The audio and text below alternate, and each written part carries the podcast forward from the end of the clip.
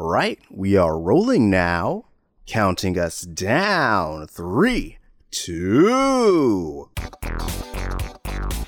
You're listening to Missing Out with Lex Michael and Tari J. Let's start the show. Hello there, Misketeers. Welcome back to Missing Out. I'm Tari J. I am Lex Michael. And if this is your first time listening, what we do here is we introduce each other to different media, whether it be movies, music, television, spoken word, books, experiences, things that have built us up as people, and we hope that in sharing it, it builds you up. We are the retrospective that is introspective. I know it sounds hard to believe, but guys and gals, it's true. The Missing Out podcast is the place for me and you. Aww. You know who else belongs here? Our good friend, Mark Donica. It's me. I belong here. Yeah. Thank you for joining us. Thank you for having me, and thank you for joining me on this uh, this wonderful journey through a variety of children's summer camps. I mean, it's all the camps you want it to be. If you've ever thought of learning something in the worst possible way, there's a camp for you. Mm. Uh, so, Mark, you brought in Rooster Teeth's Camp Camp series. Uh, can you pitch this for us? Okay. I'll, I will try to do this as easily as I can without just relying on the tagline on the official website, but it's essentially a dysfunctional group of kids at a summer camp that nobody cares about. And it's their, it's sort of like the more recent trend of 11 minute episodes but it's a variety of different adventures that are either sort of adult in nature, but not necessarily like South Park edgy. They're still kids, and there's a lot of a, uh, there's a lot of moments that take you back to when you were a kid going on adventures. And the humor, I believe, is top notch. There's really good music in it. It's just a stellar show from top to bottom and I think there's a there's at least one character that everybody can sort of attach themselves to. And in attaching to that one character, you can then start to see yourself and all of the kids at the various camps and start to relate to everybody. And I, I absolutely adore this show. And I think anybody who can take part in it or, or enjoy it or watch it can adore it too. Aww. Hmm. I like that. Um, I uh, I was listening back to the first time we we talked about this a little bit um, when you brought Rooster Teeth into us, and we we spent like five ten minutes kind of going over general thoughts and stuff like that. And I remember saying that I didn't feel like it was for me, um, but I think part of it was that I was watching it amongst a bunch of different things and I wasn't settling in to really enjoy Camp Camp itself. And I can pinpoint the exact moment that it uh, became for me. Um, and it was in the second episode when we dethroned the Squirrel King. there, uh, there's there's so many things where it's like, ah, this is a very a relatable human moment. And others where it's just like what the hell just happened? And that's one of the first ones where you go okay i have i think i have seen the spectrum of the show and that it continues to widen out and widen out to both weird and human. It's it's an amazing adventure. Yeah. Yeah it has this anarchic energy that hits a nostalgia button for me because it reminds me of a lot of the or like back in the days when everybody was doing it via flash animation uh, these super anarchic totally bonkers uh, web series. And i remember there were several of them. Like i was big into homestar runner. There was one that i think i mentioned last time we spoke that was called sharks. It's like sharks but with a w. And i would yeah. sit there like refreshing their page over and over for weeks at a time waiting for the newest installment and stuff. And i feel like like if I had found this when I was that age, this would easily be another one of those for me. Now, of course, we can keep up with the the announcements of when new content will be released in a way that we didn't used to be able to. But I feel like I would still be compulsively uh, refreshing the page over and over and over. Um, but also, there's the nostalgia factor for me. But as I watched, uh, I watched almost uh, the full first three seasons. And at some point, it's not necessarily that I had a, a, specific moment where it became for me, but at a certain point, I want to say midway through season two, it finally locked into my head how truly brilliant and economical the storytelling is because, you know, there's uh, a big, wide sampling of uh, sitcom tropes that they play with. But they do it in about half the runtime of a typical sitcom episode. And I feel like they mine it about twice as extensively as the average show. And I find it uh, insanely impressive the way that they are able to construct and uh, execute premise after premise after premise. Uh, is good. Is good stuff. I like it. It made me happy. and and that's ultimately what it what it a show like this should do is leave you feeling better at the end of the day. And they have such a wide cast of characters that they can do this variety of stories in such a beneficial way. And characters that you didn't even expect to be rooting for all of a sudden you get them as the protagonist of an episode and if somehow you didn't like them before you, they rocket up to your favorite character it's it, there's yes, it's like they rock it up to your favorite character, but I'll go even one further. You'll spend a whole season thinking you don't like this character, and then an episode will come along and you go, "Oh, I see, they're me." yeah, yeah, yeah, yeah. Um, I will say, yeah, I agree that I really like that the show knows who its characters are and isn't afraid to splash around with their background and isn't afraid to actually do a whole episode that is just about that character. There's a, a running bit in Community, which I uh, watched recently, and a bunch of the side characters will go on screen and comment and be like, "Oh, it's this team. Oh man, it's always about them. I wish sometimes," and then they get cut off. And I like that this show has the balls to be like, "No, this episode is about Space Kid. I don't give a fuck what you think." This this episode is about Space Kid, and whether you like him or not, you're gonna spend the next ten minutes ho- ho- hoping for his dreams. You know, um, I really like that. That's really funny that you mentioned that because there is an episode in season four where you see the group that Nikki is the lead kid of, and they they have an adventure, and it's just like adventure after adventure after adventure that does you don't even see them get like resolved. They just it just happens, and then by the end of it, she catches back up with Max and Neil and is just like, ah, oh, you know, just doing stuff with my friends or like whatever, like my other friend. And yeah, it's it's just I find that really funny that you said that. um, so I feel like this is a good time to drop down the spoiler wall because I think that um, because this is such a like a bit heavy show and it really goes into the characters and it's especially once you get into the second season, it becomes very much character driven. Like, uh, I think that we are going to dive way far into it. So, uh, this is your chance if you're like, oh man, I don't want to know anything about this show. Ooh, I'm, I'm putting my fingers in my ears because I don't even want to know who Nikki is. Then this is your chance to um, jump off. You can you can find Camp Camp on YouTube. It's on VRV. Um, you can also, I believe that the there's a Rooster Teeth website that you can also not, not I believe because it is there. It exists. believe me. Um, so you can find uh, all three seasons available, and then season four is still only available on the Rooster Teeth site. It's on Rooster Teeth, or I think it's also available on VRV, but that's one of those things that you have to pay. You have to have a subscription. Right. Um, so uh, that's where you can find it. You have no excuse. It's it's there. It's there. You, you, you, what, what are you waiting for? Um, but if you've already seen it or you're ready to plow ahead, then you can catch us after this short break. And we are back. I forgot before the break to remind you guys that you can, uh, you know, if you're feeling so inclined, you can leave us a rating, a review on Apple Podcasts.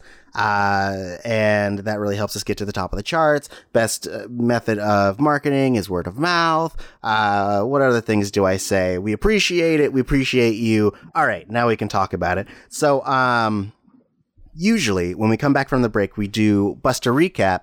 But as you may have gleaned, or if you've seen the show, you know that it is uh, very episodic. Like there are running gags, but uh, essentially uh, there's nothing.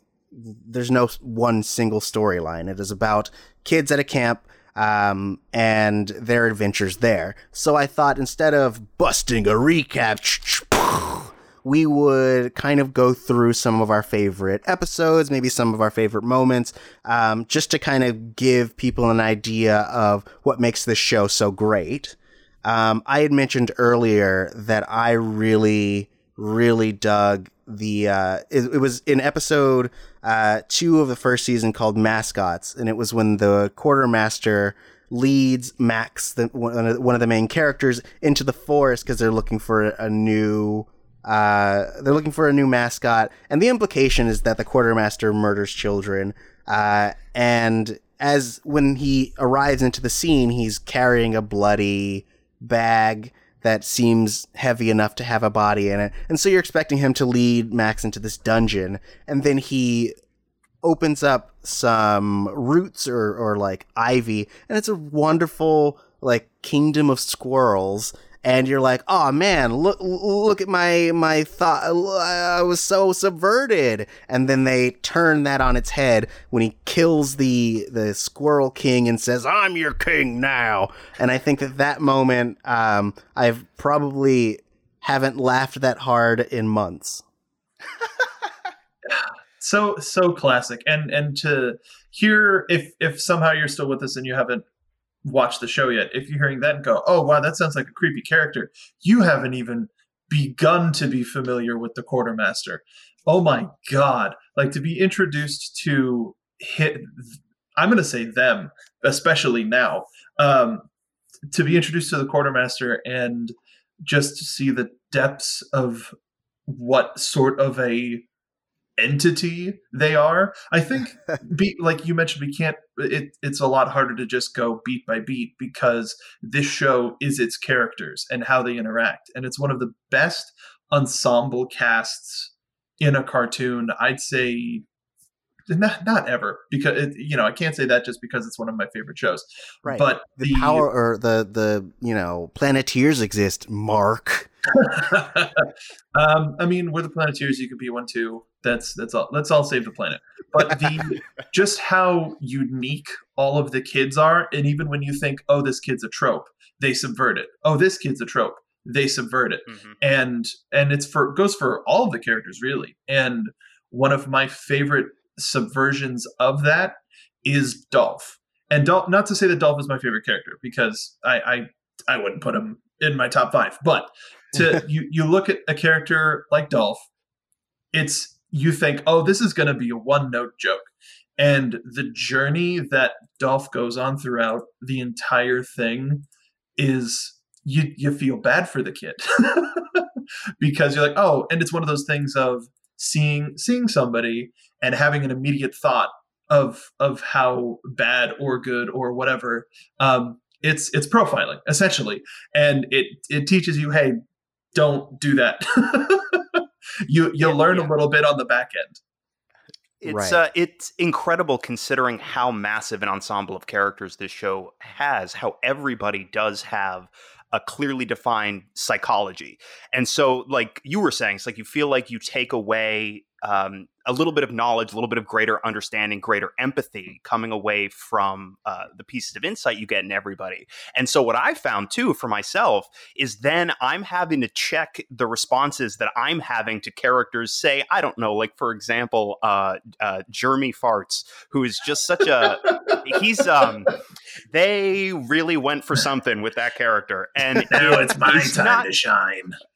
but so I find myself watching this character, and as designed, the character is, uh, let's say, somewhat unpleasant to spend time with.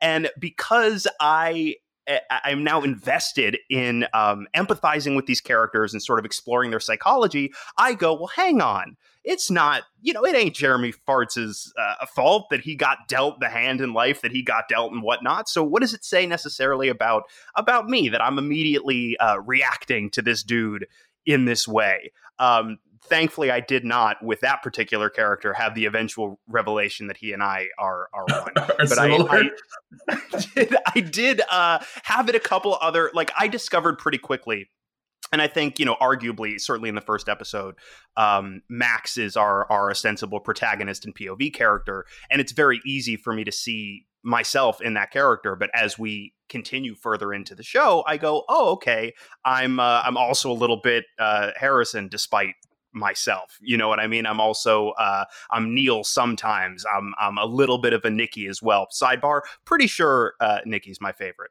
of all of them. She's great. I want to give her a big hug. I honestly, I feel like the episode, it's not the first episode that really did it for me, but I think it's the episode where I realized, oh, I'm into this show and watching this show as if it's any other show that I, I love, if that makes sense. And it's the episode in season uh, three, Nikki's Last Day on Earth. Nikki's Last Day on Earth is one of yes. the best episodes of the entire show it's so good. Um, he's uh, so Neil uh, is is trying to develop this tonic to make his to make his voice deeper, I believe, and Nikki just chugs it down. Now she's in pain. They all decide that she must be dying, and they essentially create for her what would be an ideal last day before death. And of course, uh, they come to find out at the end of the episode that she is not dying. She's in fact uh, getting her period. But it's a great, I mean, it's really good. And it's it's the first time too where I went, oh, okay, I feel like I need to hug all of these kids. I just need to give them a really large hug. And then I, I realize that like these are other people's children and I'm a stranger and that carries with it just a whole bunch of like weird red tape stuff. I don't I don't want I don't want any part of that. But I think that was the moment. Like I'd been enjoying it the entire time. Um, but I think I don't know, I might have been engaging with a different part of my brain. And that's where I feel like I fully settled into the thing. And yeah, I mean, I, I, I defer, Mark, uh, to you and your expertise, but I, I agree this was certainly one of my favorite episodes of the entire run that I watched. It's also very difficult for me because overall, I think it's difficult to find a bad episode of the show because of how well they did their groundwork of uh, having you associate with these characters and understand them, especially so like we're not going to talk that much about season 4 because it's still technically behind a paywall, but there's a lot of work that they do in there that sort of pays off a lot of the stuff from seasons 1 through 3. And uh, a lot, similarly to what I said earlier of oh he, here's what this episode's going to be and then by the end of it you you go away with a completely different mindset. Like the the fact that they can get to season four and still change your expectations of what you think character act, interactions might be is a a, a very good uh, indication of how well these writers have uh, put the work in to establish these characters. And I would say I should have done it before the spoiler wall went up.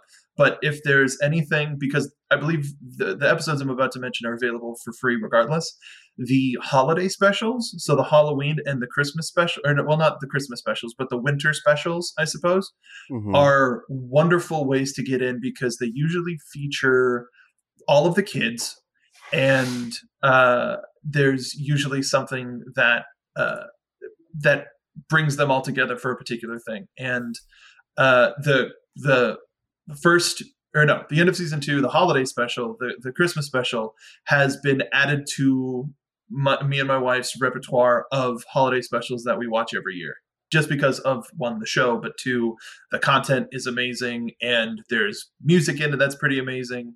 But uh, there, there's there's too much good stuff to talk about. And so when you were like yeah we're going to talk for x amount of time I'm like okay you're going to have to lead me because i can go off into the weeds. And to that i will defer back to Tari hi. Uh tari here. There um, you are I uh I actually speaking of the subversion of characters, I also really enjoy uh Nerf, the the bully character that um is as you were describing with Dolph, it, you feel like it could be very like one note. You're like, all right, I get it. He's a bully. Um, but like as time goes on, you start to kind of get an idea of how multifaceted he is and how um, like un- almost honorable he he can be at times. Um, and you you start to kind of dive into his background, and you learn about his like cycle of uh, of violence in his family and all that stuff, and it gets real real dark. Um, and I I really love how that character develops in the same way that I also really love how Max develops in that like he him being your POV character um, you're like, yeah, this guy, he's he he's all about fucking with the man, and then like the more you get to know him, you realize how much of his behavior is because of his insecurities and how much he's just trying to appear like he's too cool for school, but he just wants to be included. He just wants to be a part of something. Mm-hmm. Um, and I love that you because you you can see these characters develop over the course of 40 episodes, 59 in total. Um, you really get to kind of explore those little things, even though it is on the surface just a uh, you know a, a, fun animated camp romp. Um, mm-hmm. Did any of you guys go to camp as children? I went to a day camp. I didn't go to like a pack away, stay in the forest. I, I there's a, a place that I would go to every day that was like down the street from my house, but not necessarily something like this but I did go camping. Uh, I have never been camping and I've never been to this kind of camp. I did a bunch of day camp stuff also, but then I went, I did a couple of programs that were, they were more academic based than anything else. So like we would go and, and stay for a couple of months on a college campus and basically go to, to, to classes during the summer because that's what every child so desperately craves. Um, but no, never, never like this, never, uh, nothing woodsy. Okay. I, um, I also, during the summers, did day camp in that we had a um like a small uh a, a, like community center that you you could go to and hang out with other kids who were basically like latchkey kids. And you know they'd give you a meal in the middle of the day and they'd be like all right we're having people play football or oh man we're having people go to the swimming pool. And on wednesdays they would give you mcdonald's and that's my that was my jam um so like this kind of experience this this like camp experience full of people who are a bunch of oddballs who seem to mostly be rejects from their respective arenas uh, all gathering in one place and finding that like found family, I think is really sweet. Uh, and I think that like that is what most appeals to me about the show. Found family stuff uh, is always something that can appeal to I think like a wide audience because there's everybody has that little bit of max in them that just wants to be accepted. And i think that goes for all of the kids. I mean we, we were talking about nerf.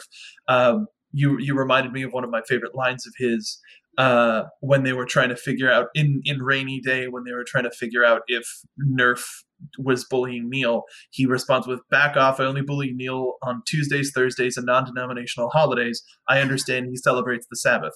Like, what a what a wonderful like this is before we even got his episode focusing on him that already that instantly makes you go oh well he's he's not bullying them based on religion I, I, that's better. What?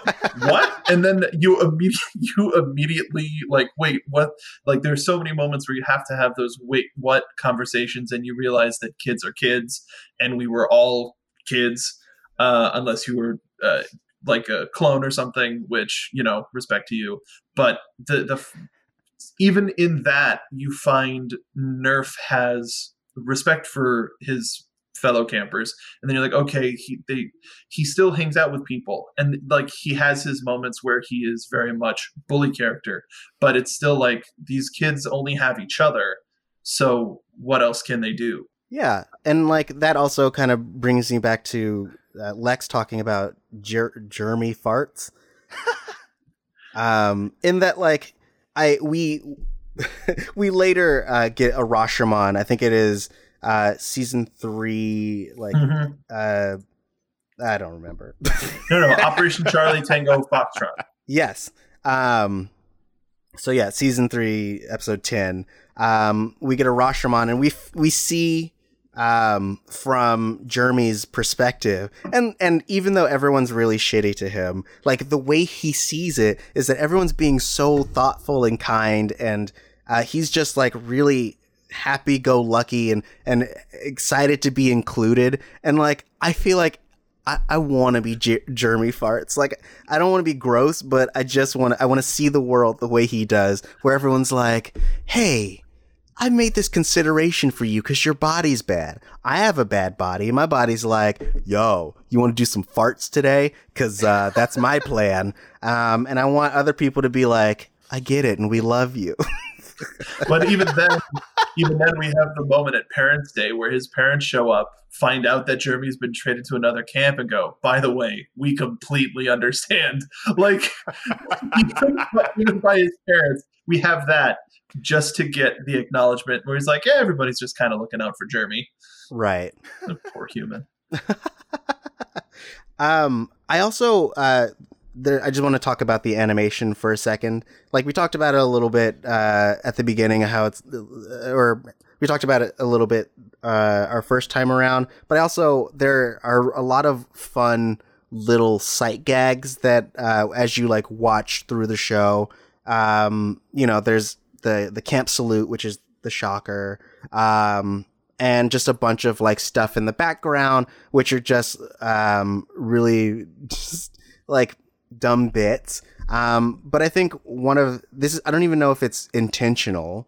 Um, but I, I really like that uh, some of the characters in uh, just for context uh, in anime a lot of the times if you have a an evil character they will have like a yellow eyes with like snake irises, um, which very much marks them as like I'm a bad guy. Um, and I I like the um the wood camp scout leader. I don't know why him having those eyes just makes me like him more. Um, and I, I love that there's a rival camp and and all of them are so weird. They're like they they like belong in Camp Camp, and I want them to just merge because they're just as like weird and forgotten as as everyone that we enjoy. They've just been painted to be bad guys. Well, I mean that that's the the the woods like I mean there are two rival camps. There's the Wood Scouts with Pikeman at the helm, and the Flower Scouts, which very quickly became my favorite antagonists in the show. Uh, like we had season one, episode three, Scouts Dishonor, where you learn Nikki's past with them, and Nikki being so affable the first two episodes immediately makes them that much more dastardly of characters. And we don't see them again to the end of the season, but their sameness like adds to the like they they made these like bizarre scouty stepford wivey type of characters for a kid show and yet it all works and just how unique the the one voice actor voicing all three of the characters made them all feel is great um and then you get to the end of season two where they're the protagonists of the episode cooking cookies and oh, it's a completely different type of a journey that you go on with them and you immediately have this different type of respect and like it's it's so bizarre the the kind of check-ins that you get with both the wood scouts and the flower scouts that every time you see them again you're like i have no idea what's going to happen next but i know i'm going to be in for a good time which brings you right to the Lake Lilac Summer Social, which I think is another one of the best episodes that really pays off like three episode three episodes three seasons of character interactions between all of the camps. Yes i was going to bring that episode up in that one i love that they have this camp counselor shipping different kids um, but i also love that they take that opportunity to flesh out the uh, Camp Lilac characters. Like you really kind of get a sense of their insecurities. You you also really learn how smart blue haired one is. I'm bad with names. It's established on this show. I'm bad with them. Erin. Um, yes. Um, just how how smart she is and how like this idea that sometimes you can be held back by the company that you keep. Um, really uh, kind of res not resonates me- with me in that like uh, my friends are holding me back, but like I get it. Um, you know, like sometimes There's a comfortability in that. Yeah. Like you can get way too comfortable in with the company you keep and you can't necessarily grow if you keep yourself around the same people. Right. I was having a conversation recently about uh, my high school life and how I felt like I was growing beyond the friends that I had at the time. Um, because, you know, my focus was school stuff and their focus was like other stuff. Um, and so, like, that I think is a super relatable thing, in that, like, your desire to fit in sometimes supersedes your desire to be yourself. Hmm. Yeah. Soak Yeah. it in, motherfucker. No, and see, and and like remember, we're talking about an 11 minute cartoon about kids going to summer camp, yeah. Uh, I, and, I would and this like is to. the type of stuff it's presenting. I would like to also, because we haven't so far, uh, I would like to shout out the character of David, who I find uh, truly wonderful and truly fascinating. And also, uh, my heart breaks for him constantly because he is trying at every turn so desperately to make the summer as wonderful and fun and fulfilling for all of his campers as he possibly can. And every couple of episodes, you get these these penetrating looks at, at the interiority of this deeply broken man who is trying so hard to keep himself together, keep his camp together, keep his campers together, and and he's constantly sort of tripping over. Uh, if you'll excuse the expression, tripping over his own dick because he just he's he's literally. I mean, like I love I Something love he that would is- never say. but I love that this poor dude is is quite literally haunted by his past uh, with the camp, um, and his relationship with Campbell himself is also deeply broken and deeply unhealthy. And I Hmm. just feel so so intensely uh, uh, for this man. Um, he is somebody else that I think I would want I would want to embrace. Um, but there's a whole there's a whole other mess of reasons why maybe I I, I wouldn't actually go for the full hug. But it, my intentionality is there. I, I feel it for him. Is it Something I 'cause he'd wanted to never ask. let you go. Is it- um, there was an episode from season four that was released for free on YouTube, and I was wondering if you guys saw it. I have not. Uh, nor Okay. am I. Is it the spotlight Speaking- episode? Yes, it's called The Forest, and it's about David getting lost somewhere in the woods, and it's about his journey back to the camp. And it's a very, it is a departure from the entire series, but it gives you so much of David as a camper, as a survivalist, and as a human being. And it's uh it's truly wonderful in in a sense of not necessarily, oh, it'll have you laughing the whole time. The exact opposite but it's it's truly phenomenal and i highly recommend especially you guys since you haven't you haven't been able to watch the season four stuff. It's available for free on youtube through rooster teeth. Watch it. Enjoy it because holy cow. Okay. Uh, something else while we're talking about David, um, Miles Luna, who is his voice actor, um, like he does a bunch of other stuff, but like I think him as David when he we have those really sobering moments, like the the time when he acknowledges to Max that like he's the only one who's trying at the camp, or that time he takes Max to pizza and is really uh, kind of appealing to him and acknowledging the hurt that he feels. Like those moments like i i they like floored me. They stopped me in my track and i was like if i had popcorn i'd just be it would be falling out of my mouth because they're so well done and they they are such a stark contrast to who that character is that you really get that like his his persona is a show and a mask that he needs to put on in order just to get through his day. and at the same time I, I feel that all of those moments that you're talking about are completely within the line of his character that we see we're just not the the campers aren't allowing him to be that person that he is he has to overcompensate for the depravity of the camp, whether that's the form of the kids or Campbell or Gwen. And he has to be overly positive in order to um, in order to succeed at his job. And I think you see that in the season two premiere, where it's him and Daniel having a nice off, essentially, uh, in the song. Uh, like a, if the devil went down to Georgia was was nice, right? Which is a, I guess, a weird way to put that. But I, I totally agree. Miles' portrayal is absolutely wonderful. Yeah, I would say that like all the voice acting on this show is so it's so engaging it like every character because they are so well defined in you can tell it's it's in the writing but like the the portrayals of these characters really sticks out and i imagine like when you're in the booth you have to have so much energy because there's a lot happening at once and and there's a lot of yelling and there's a lot of passion going into everything that these kids are doing and i also like that they are able to bring in uh, a really fun assortment of famous voice actors as, as well as you know relying on the Rooster Teeth team. Mm-hmm. I definitely agree. For me, having uh, Travis Willingham sort of as the anchor of Cameron Campbell mm-hmm. is hilarious to me.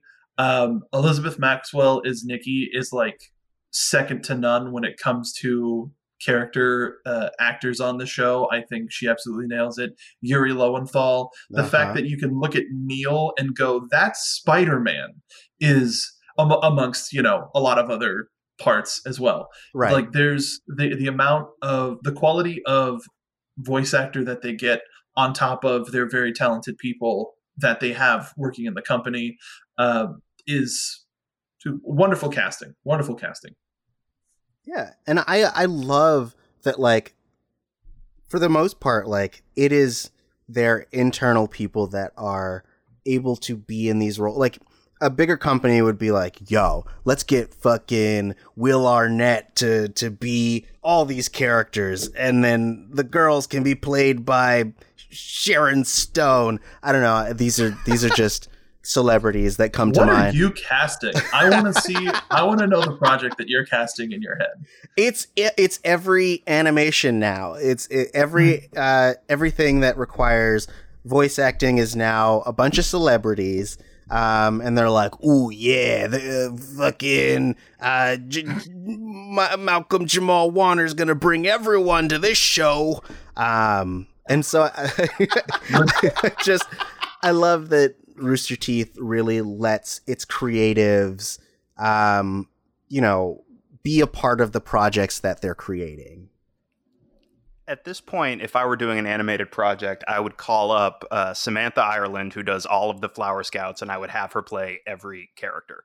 I would have as many characters as Camp Camp has, but she would play them all. She's one of my favorite people. Like, I, I feel like I have a unique relationship to the show back when it was starting um, we were uh, covering it for for press. So we were able to go to the rooster teeth convention in austin. We were able to interview and talk to a lot of people.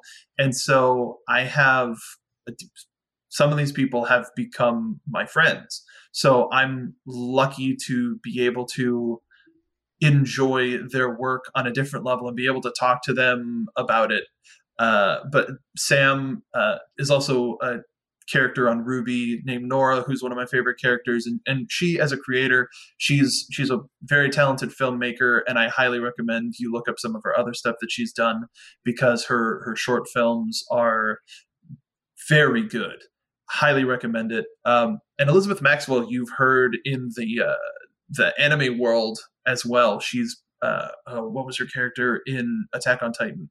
Uh, I didn't watch that show enough, but she was. Uh, it was a character that you're like, oh, side character, and then of course, then uh, then like eventually she was thrown into like, oh, she is a very important character in the canon, um, and she she tells the story like I probably wouldn't have been cast if they knew that I was going to be a bigger character in the future, which yeah, whatever. Oh, she's also been uh, Major Kusanagi in in a couple of the more modern adaptations of uh, Ghost in the Shell. Yeah, so I was just like, saying that. Yeah, she she's wonderful.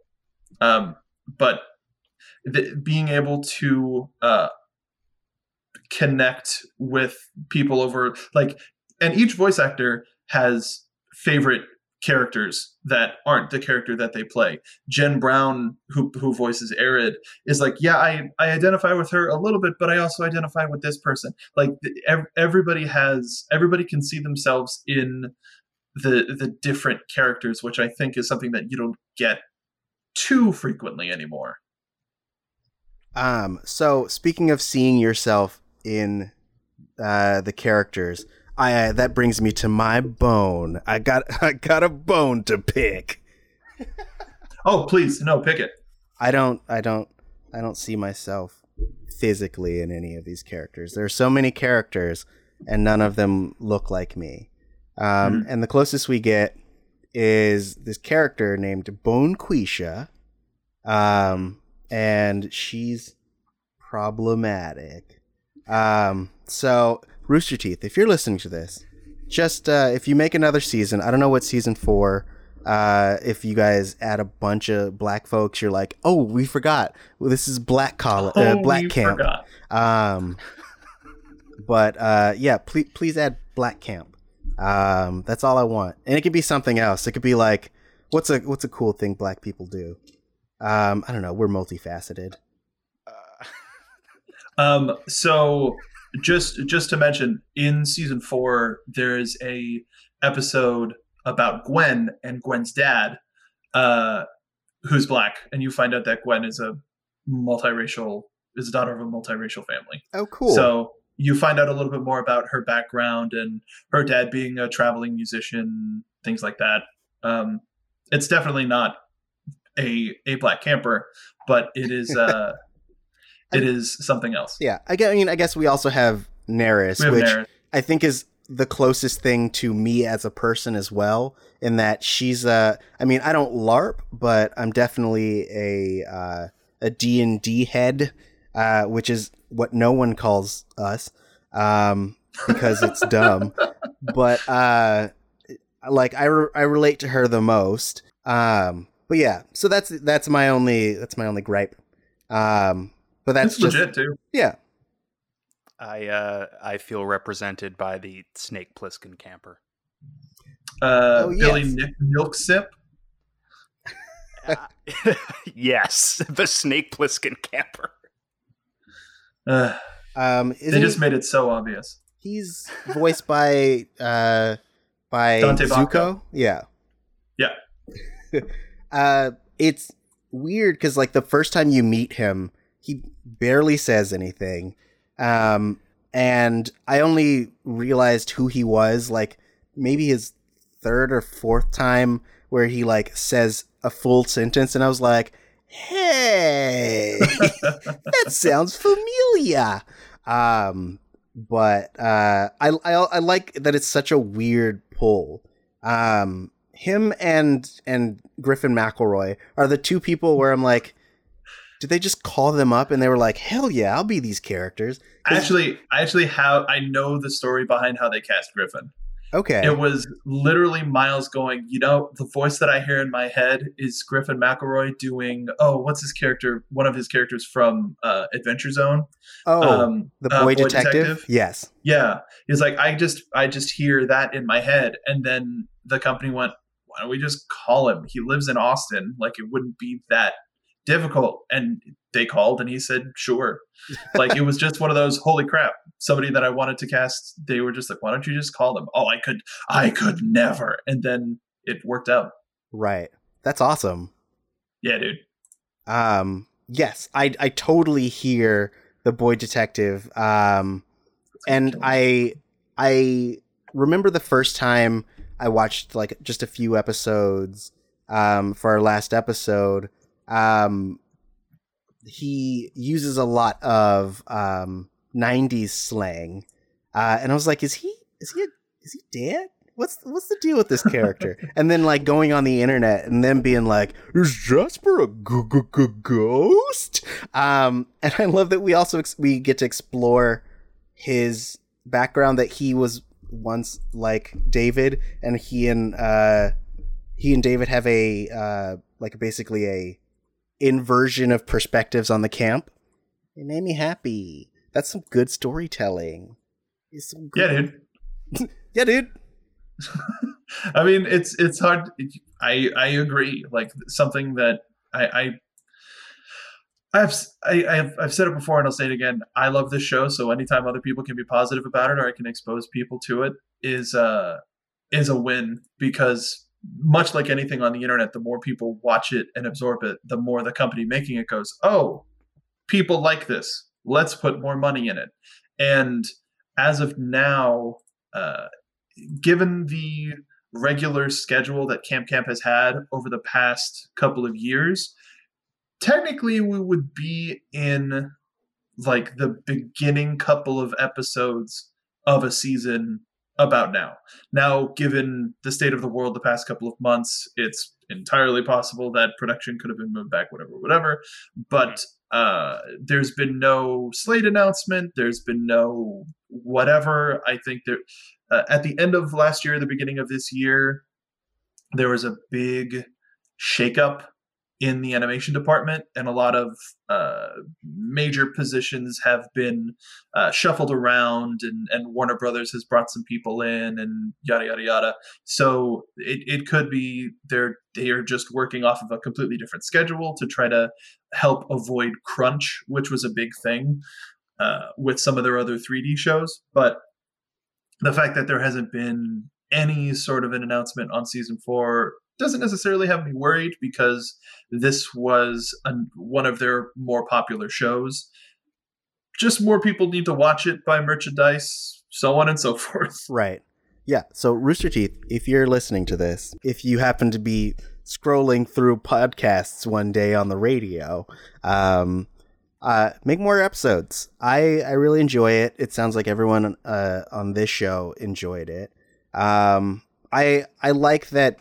I'm especially because I haven't seen the fourth season and the the third season uh, finale felt very much like a look. If this is our last episode, we're gonna go hard with this last episode. Um, uh, and then leaves room for there to be more adventures. I'm very curious in in terms of like where it goes, and so I will be watching the fourth season. So I need you guys to make more so that I have something to watch after the fourth season. That cool? do with what I do and just watch the whole show, the whole series all over again. Tari has a rule about rewatching shows. He oh, what's the rule? he doesn't do it. Really? I didn't know this. I yeah. I mean, like it's. I've been doing it more recently because uh, world events have led me to be at home more, doing less things. Um, but I gen I generally because there's so much to consume, and as anyone who has seen or heard this show, um, there are so many things that I'm missing out on. Um, so I'm still I'm still catching up, and more things are are always being created. So I just never find myself with time to rewatch a thing. Oh, fair enough. So I I think you need them to. You proved the concept of this show. I knew we were doing this for a reason. yeah. So as long as they uh, keep coming out with new episodes, then I'll just keep watching them. I just can't go back. I can never go back. Um, I do. Okay, I do want to. Um, really quick. Uh, I want to shout out the music on this show, which we haven't really talked about yet. Mm. And there is a huge amount of really excellent music, a lot of which plays over the uh, end credits of every episode. And I, I just double checked. I'm very relieved to see that these soundtracks are in fact available, uh, so that Mhm. I, uh, when I am not watching the show over and over and over just to spite Tari, uh, I can listen to this music uh, on repeat because every eh, like every piece of music on this thing is is great. And I'm I'm looking at the it looks like uh, uh, Richie Branson does a lot of the the end title songs for especially like season two forward. Um, so yeah, season one was a was a amalgam of a lot of different artists, but then they stuck with Richie. Richie has had done some other stuff for them for other shows, but once it was like, yeah, I can knock out a song per episode for these sh- for these shows. And one of my favorite things that I've been able to do in covering the show is uh goodness, how many years ago was it? I think it was the last the last con I attended, which I think was 2018. There was a concert and and Richie had like a 40 minute set of half camp camp stuff, half of his other stuff. He does he he's a, a nerdcore rapper essentially, and it's all absolutely quality and highly recommend if if the camp camp soundtrack is a jumping off point for for you guys or for anybody listening definitely check out the rest of his stuff. What an amazing human being. Um i and i also am a big um, i like nerdcore I was I was into it in college and then fell off. So I'm I'm glad I found a, a new thing. One of my favorite lines that he does is in the season one finale uh, song, where uh, he he says, "I used to spend my day getting limit breaks. Now I've got a job that I hate because they limit breaks." I absolutely like. I don't even care that he rhymed the same expression with the same expression. That's so just like, oh, I I can identify with that because of like I used to play Final Fantasy. What like he he's so identifiable as a nerdcore rapper being a nerd that uh, all of his stuff is phenomenal. Mm, all right, so uh, anyone listening, Rooster Teeth, you can uh, you can stop taking notes. Uh, this is for the audience. Uh, guys, check him out. I'm I'm on his page right now, um, and he has a full discography in addition to all the stuff that he does. He has a, couple EPs. Um, yo, check check him out. His name is also derived from Richard Branson, which makes me laugh. um, all right, so we are getting close to the end. So, do you guys have any final thoughts before we wrap up? Uh, I just have one tiny little moment that I, I want to mention before we wrap that made me very, very happy. It's just a little visual thing. It's something pretty minor, but it's real early. I want to say it might be in the fourth episode of the first season, and it's when uh, they they all of a sudden the campers have this impromptu dance party, and over to the the left of the frame you have uh, i think it's harrison who's on his back uh, in a pile of garbage. And when the dance party starts he doesn't stand but starts uh, on his back moving his feet and pumping his fists in place. And for whatever reason it made me so fucking happy. Like it it, it if i was sick i it would have made me well. That is how much joy brought me. Well that whole thing like it took the uh the uh, Peanuts Christmas thing of oh here's just a bunch of kids dancing and then they modernized it. Um, and to a song called taste you like yogurt of all things. Yes. but uh, it yeah camp cool kids is one there because there's always an anarchy episode but how do we flip it on its ear? Like yeah. I, I, I used to think that that was the quintessential like oh this is the Ered episode but then in season three, when Ered breaks her leg and tries to get her cool back, I think that becomes the quintessential Ered episode. Like so, so many things of how these kids evolve and these characters evolve. It's like, oh, this is the intro. This is the mission statement. This is a complete. This is okay. Here's where the kids have gotten to at this point, and it's ah, I love the show. Yeah. Speaking of Ered, I love her dads. They are. Oh yeah, Aaron's gay dads. Oh yeah, from the FBI. Love them. um, and the fact that they're both voiced by the same character by the same actor. Mm-hmm. Uh, that's great.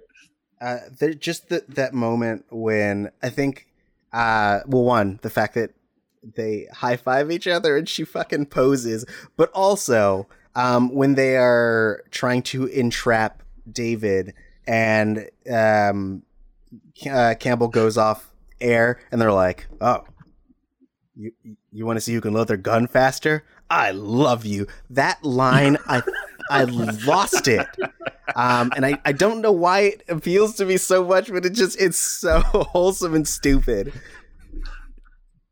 Uh man, there there's there's a, a uh, yeah, I like their on-screen uh, interactions with each other, and it's just it's it's one of the few. Well, I guess we have Parents' Day, but we had already met the Millers at that point, and uh, they're they're the only parental group that we sort of check back up with hmm because of how important they are to the story. Oh, I, I wanted to mention this. Speaking of voice actors, Lex, did you notice that one of one of the parents sounded really familiar?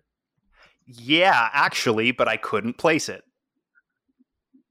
So uh, Carl, Neil's dad, Yeah. is voiced by Matt Chapman, who you might know as one of the co-creators and voice actors from Ah. homestarrunner.com. oh shit, that makes a lot of sense. Yeah, Oh, that like even that little thing, that thing of it's that subtlety of here's it both in the show we see the current generation and the previous generation. And it's also sort of like a message of here is the previous uh, generation of internet animation with the current generation of internet animation. It's just like weird subtextual like what? I don't i like it. What are you trying to tell? There's there's a lot of great subtext in this show. Yeah.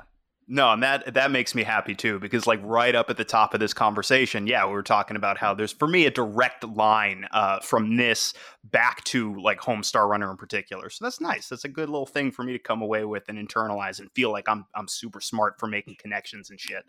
You figured it out, Lex. I am so good and smart. Look at me. Uh, Uh, speaking of figuring it out so that people don't get angry at us, the name of the character from the Adventure Zone is Angus McDonald, and Angus the MacDonald. name of the character that Elizabeth plays is Ymir. That th- Yes, those are the Ymir. two things. Um, so don't add us because we said it. Oh my gosh, we didn't say it when you wanted us to, but we said it. don't add us at them. Like tell them.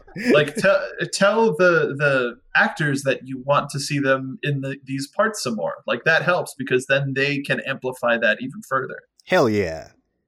Uh, all right. So I think I'm going to wrap this baby out. Um, Mark, thank you so much for joining us. We love having you on. You're a great guy. Oh shucks. Uh, It's it's been too long. It's it's wonderful to talk to you guys again. yeah, I agree. We'll have to have you on a little bit more. Just a little Yeah. bit more, though. Oh, fair enough. Um, do you have anything that you would like to, anything you're working on? Um, any th- place that people can find you? Tell us about you, buddy. So you can follow me at Mark B Donica. That's where you can. That's essentially the hub of all of the different stuff that I'm working on. But in particular, I do a theme parks podcast with my wife called Party of Two. You can find us on any of your podcast platforms of choice. We we use Anchor, so we're we go through all of the different things. Um, we we've been doing some like theme park news, especially given the current state of things and what that means. But we also delve into the past and we do some stuff in terms of like uh, fant- fantasy booking, which is a weird way to put that. But we sort of create like, why doesn't this property have a ride or a land or this? Hmm. and we we delve into that. Um, so uh, check us out at Party of Two Pod, and then also uh, I stream on Twitch. I been, I took a break recently because of uh, the what's going on in the world and it just not feeling appropriate. But um, I'm I'm going to be coming back in a little bit. So uh, I'm on Twitch at Mark B Donica. And I stream a variety of different games, but um, mostly it's just to sort of hang out and have human connection at this current time. But so uh, you can check all of that out. I, I retweet everything about all of the projects that I'm working on from twitter.com slash Mark B. Donica. And that's Mark with a K. That's Mark with a K. Who spells Mark with a Q? That's weird. I mean, it's the cool new way to do it, Mark. Don't hate. Fair enough. Uh, Uh, Mar- Mark, this podcast does not have either a ride or a land. Will your show explain why? yeah, yeah. To, uh, to, as long as you subscribe, like we'll totally do it. um, yeah, you got to subscribe. You got to follow uh, Mark. Uh, uh, you know, and and you also have to leave a comment and share or retweet as well. Uh, Lex, uh, Yes. where can they expect to see all of those things come from from you? Oh yeah, uh, yes. Um, I you will assuredly find these and other things uh, on Twitter and Instagram, where I occasionally uh, post uh, at the Lex Michael. Also, uh, I do another thing that I'm going to plug. Look at me plugging things. This Ooh. is very exciting for. This is very exciting for me. Plugging stuff. I see a thing, it needs plugging. Damn. Plugging shall be. Uh, so I do uh, another podcast that I've mentioned on this show before, but uh, I think um, it's time for me to start plugging it in earnest. I do a show with uh, my lovely partner Marianne Ramish, who's a, a YouTuber. It's called Friends with Benefits. Now, you may have heard of the show Friends, which is one of the biggest pop culture juggernauts in the history of pop culture juggernauts. She is a big fan, like many are. I am not, like many aren't. And so what we are doing is we are going through the entirety of Friends episode by episode and breaking them down from both a critical perspective and a fan perspective as she tries ever so desperately to get me to like this show. Uh, we released all of season one, and much like the show itself, that's sort of our getting our feet under a season, and you can find that already wherever podcasts are. And we are now uh, on a little bit of a hiatus, but we're about to start rolling out uh, season two episodes. So check that out. Uh, obviously, HBO Max launched, so you can go watch Friends along with the show. Uh, we're having a lot of fun doing it. Um, so so check it out. And uh, if you don't like the show Friends, you can suffer through it along with me. It's a good time. Big kiss. Empathy. Yeah. um. All right. Cool. Uh, I, I I don't have anything to plug. Uh, oh my gosh, are you have you guys listened to Missing Out? It's really good. oh, um, check that out. uh, but you can find me on Twitter at Tari J T A R I J A Y. Uh, I mostly tweet about dumb stuff and currently, uh, you know, big big uh, I don't know, protesty stuff. Uh, so you know, follow me if you want some black shit. Um, otherwise, you can follow this podcast at Missing Outcast. That's M I S S I N G O U T C A S T. Uh, we are on Twitter and on Instagram, which we do not use. Uh, so True. yeah. Truth Uh, in advertising. So, uh, thank you again, Mark. This was really fun. Uh, and thank you, Lex, for showing up. We appreciate it. Surprise every time. Um, but until the next time, this has been the retrospective that is introspective. And now you have a new perspective. We're going to totally get us a ride and a land Ooh. doing it. I can't wait. I hope it's not a hole in the ground. This is missing The- out land. It's what you're missing out on. It's a themed bathroom. Ooh. I would want that.